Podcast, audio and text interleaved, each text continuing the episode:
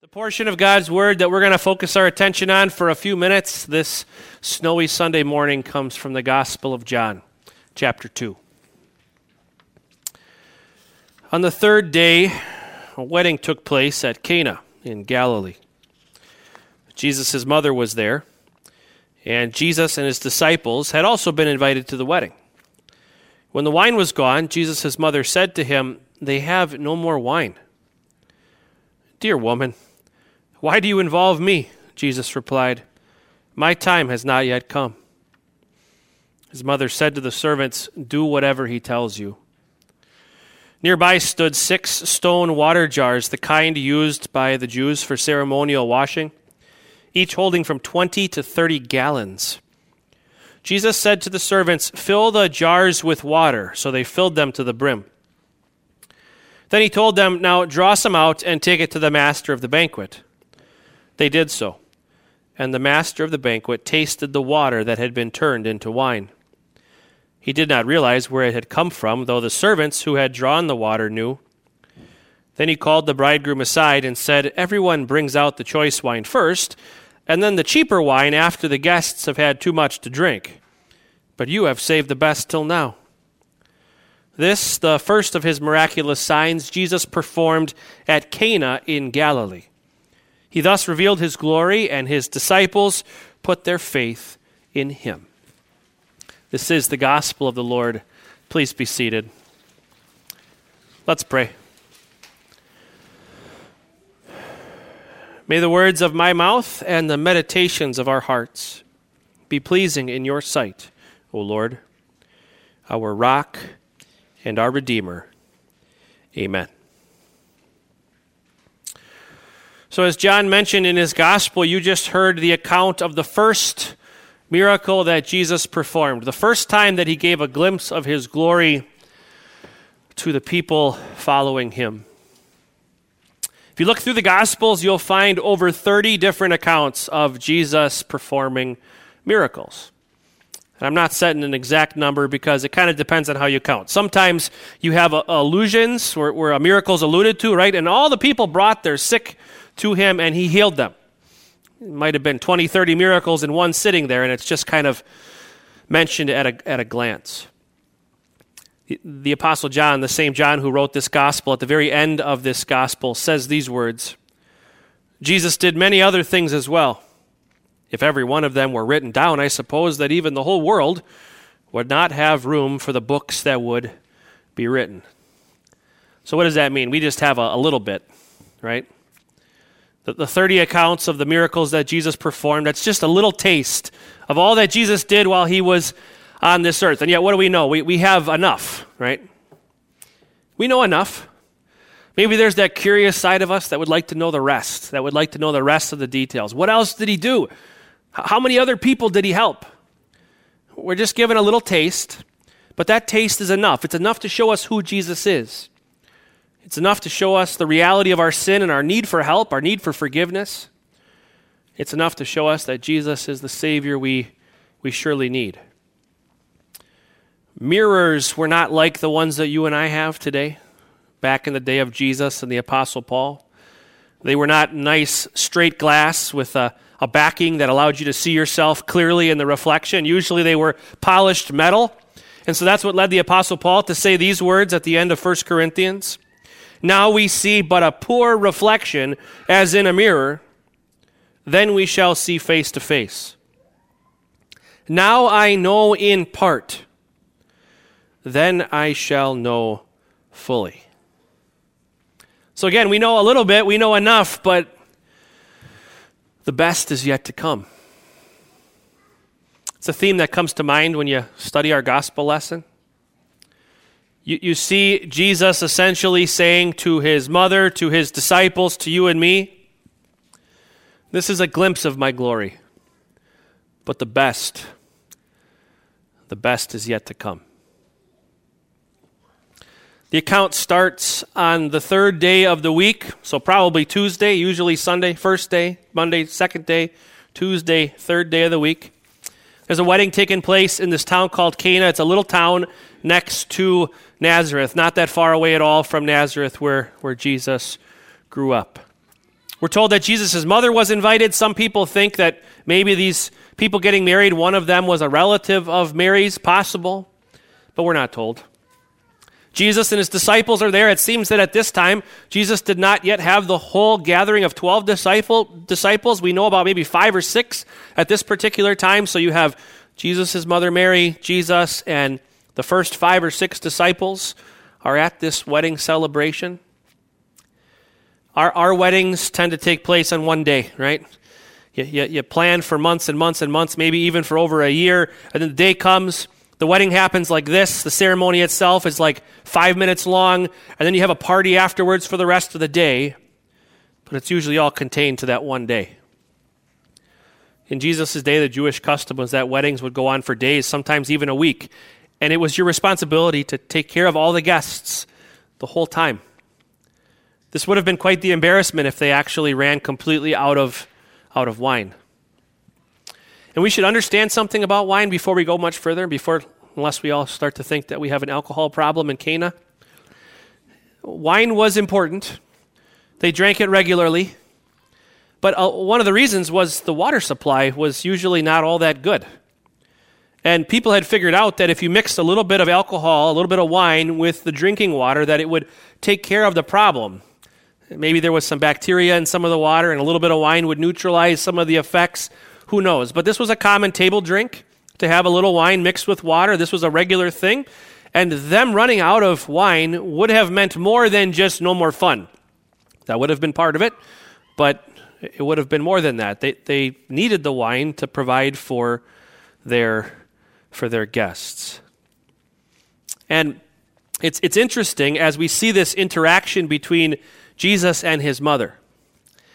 His mother is making him aware of a problem, right? She doesn't ask him to do anything. The note that John gives us is when the wine was gone. It, it, doesn't necessarily communicate that the wine was actually gone. It seems to mean that the wine supply was really, really low. It was almost drained completely. It's not quite a tri- it's not quite a, an issue yet, but getting there. Jesus' mother comes and just makes him aware. She makes the statement to him Wine they do not have. Wine they do not have. Again, notice she doesn't ask him to do anything. She just tells him. Tells him about the potential problem. And Jesus' reaction might catch you off guard a bit, a little bit. It might almost sound disrespectful at first. He says, Dear woman, why do you involve me? Literally, dear woman, what is it to you and to me? What does this have to do with us? This is not our party. This is their party. This is not our, our problem. Dear woman is the exact same phrase he uses while hanging on the cross. And he looks down and sees his mother Mary standing there, watching him suffer, and the disciple whom he loves, John, standing nearby. Dear woman, here is your son.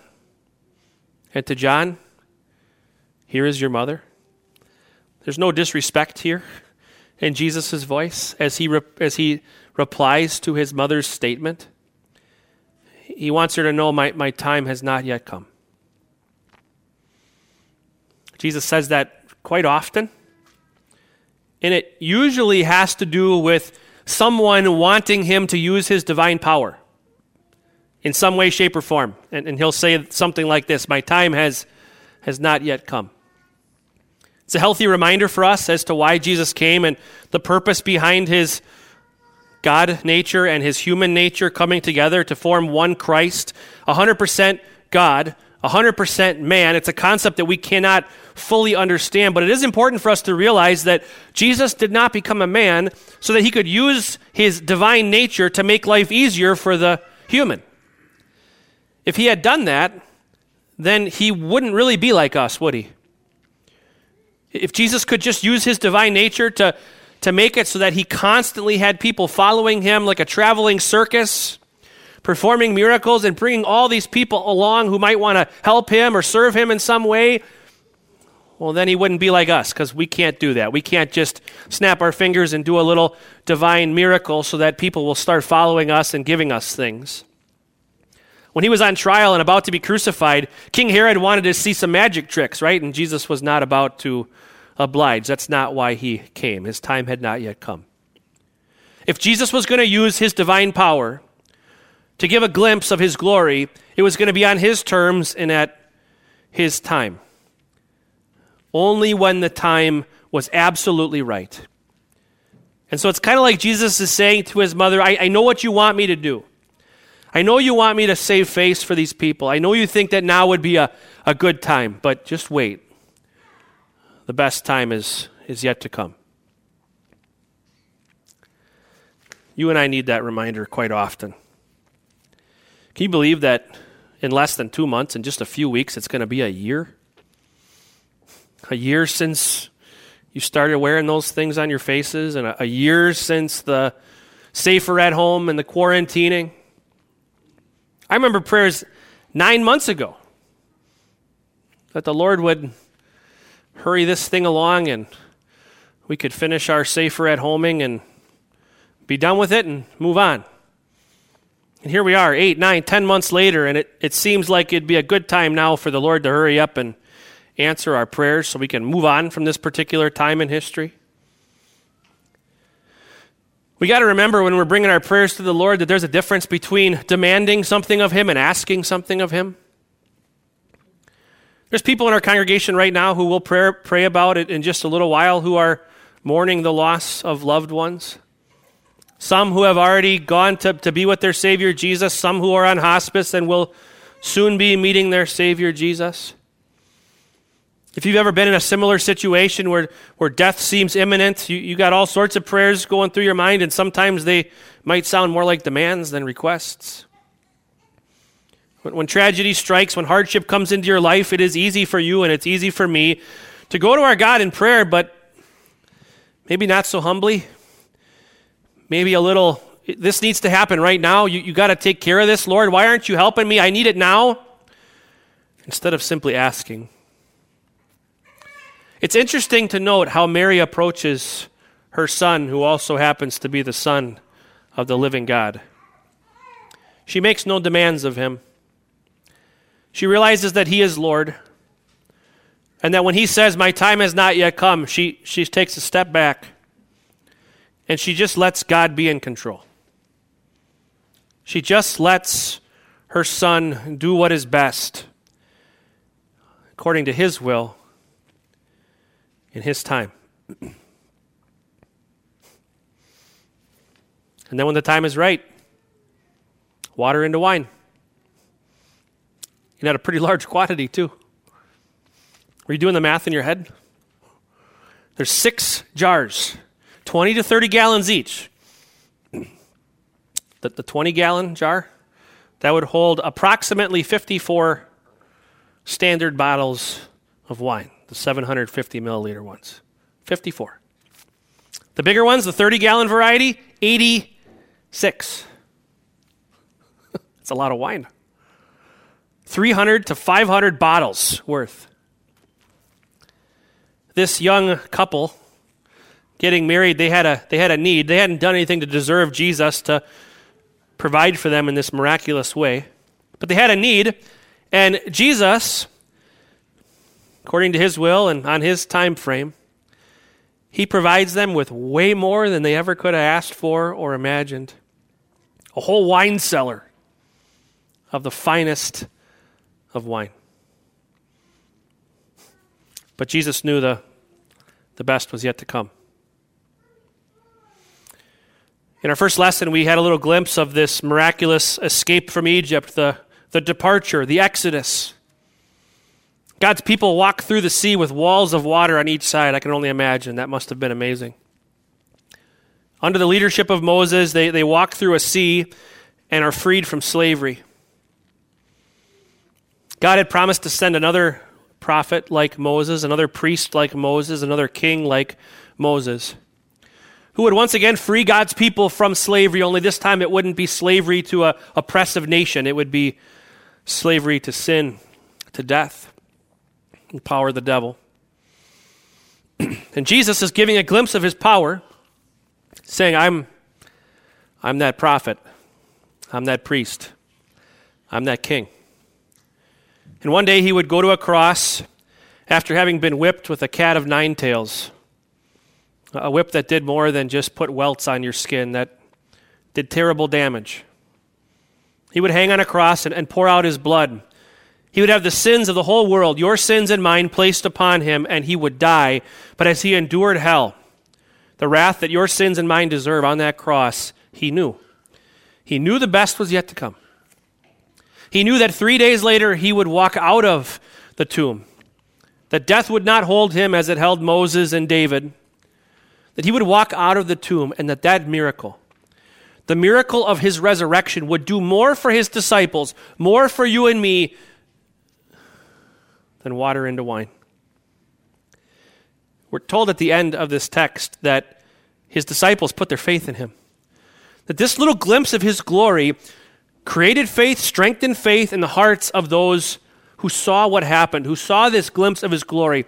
Can you imagine the difference between the faith in the one who could change water into wine and the faith in the one that they saw suffer and dead, who now walked into their presence and said, Peace be with you? Jesus' disciples saw the one who was dead alive. They put their hands where the nails were. They put their hands where the spear pierced his side. They talked with him. They touched him. They ate with him. They visited with him. They were taught by him. They saw more miracles by him. And then they saw him ascend into heaven, where he rules over all things to this day. Jesus continued to do miracles as he worked faith in the hearts of these men who were once spiritually dead. And he strengthened that faith until he ascended into heaven and then continued to through his word. Why do you think they went out so bold, so brave? Not worried about what people would do to them, not concerned if someone tried to make them do something they didn't want to do, not at all concerned if their Savior did not seem to be answering their prayers on their timetable. They went out boldly, bravely, proclaiming the Word of God to anyone who would listen all across the world, no matter what. What could create faith that strong? A miracle even greater than this water into wine, the, the resurrection from the dead.